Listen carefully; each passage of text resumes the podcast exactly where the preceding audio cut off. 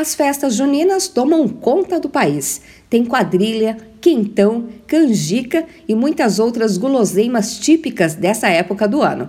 Tem festas que contam até com as tradicionais fogueiras, e nessa hora o alerta é para o risco de queimadura. Soltar fogos e acender fogueiras faz parte da tradição dos festejos juninos, e por conta disso, essa época acaba sendo marcada também pelo aumento de acidentes como queimaduras e mutilações.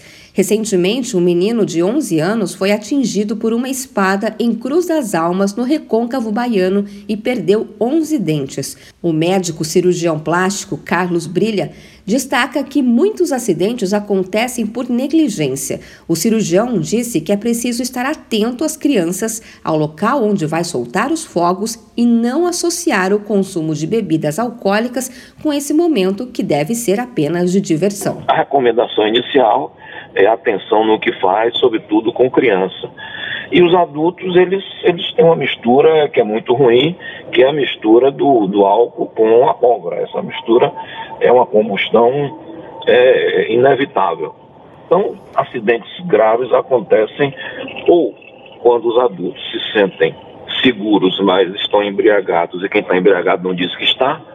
Muitos acidentes eu já atendi, e esses fogos, ditos fogos de artifícios mais elaborados, eles é, simplesmente não estarem colocados de forma correta e na hora da, da queima a plataforma que segura o fogo vira, vira para a direção da população de vez de subir. O médico Carlos Brilha alerta que caso aconteça um acidente de algum tipo, é importante não tentar resolver com as dicas caseiras. A primeira coisa que tem que ser feita é não negligenciar a queimadura, né? Tipo, ah, vou botar pó disso, vou botar gelo, vou botar pasta de dente, vou botar cola de ovo.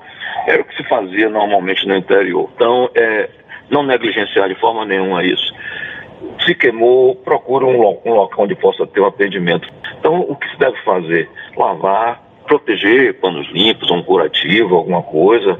Se tiver alguma pomada que tenha indicação usar naquele momento por, por, por, sugestão de alguém da área médica, essa pomada pode ser usada, essa não pode, enfim, usar, mas não deixar de ir a um atendimento especializado. Neste mês é realizada a campanha Junho Laranja em comemoração ao Dia Nacional de Luta contra Queimaduras, celebrado no dia 6. O objetivo é alertar e conscientizar a população sobre a importância da prevenção de acidentes com queimaduras.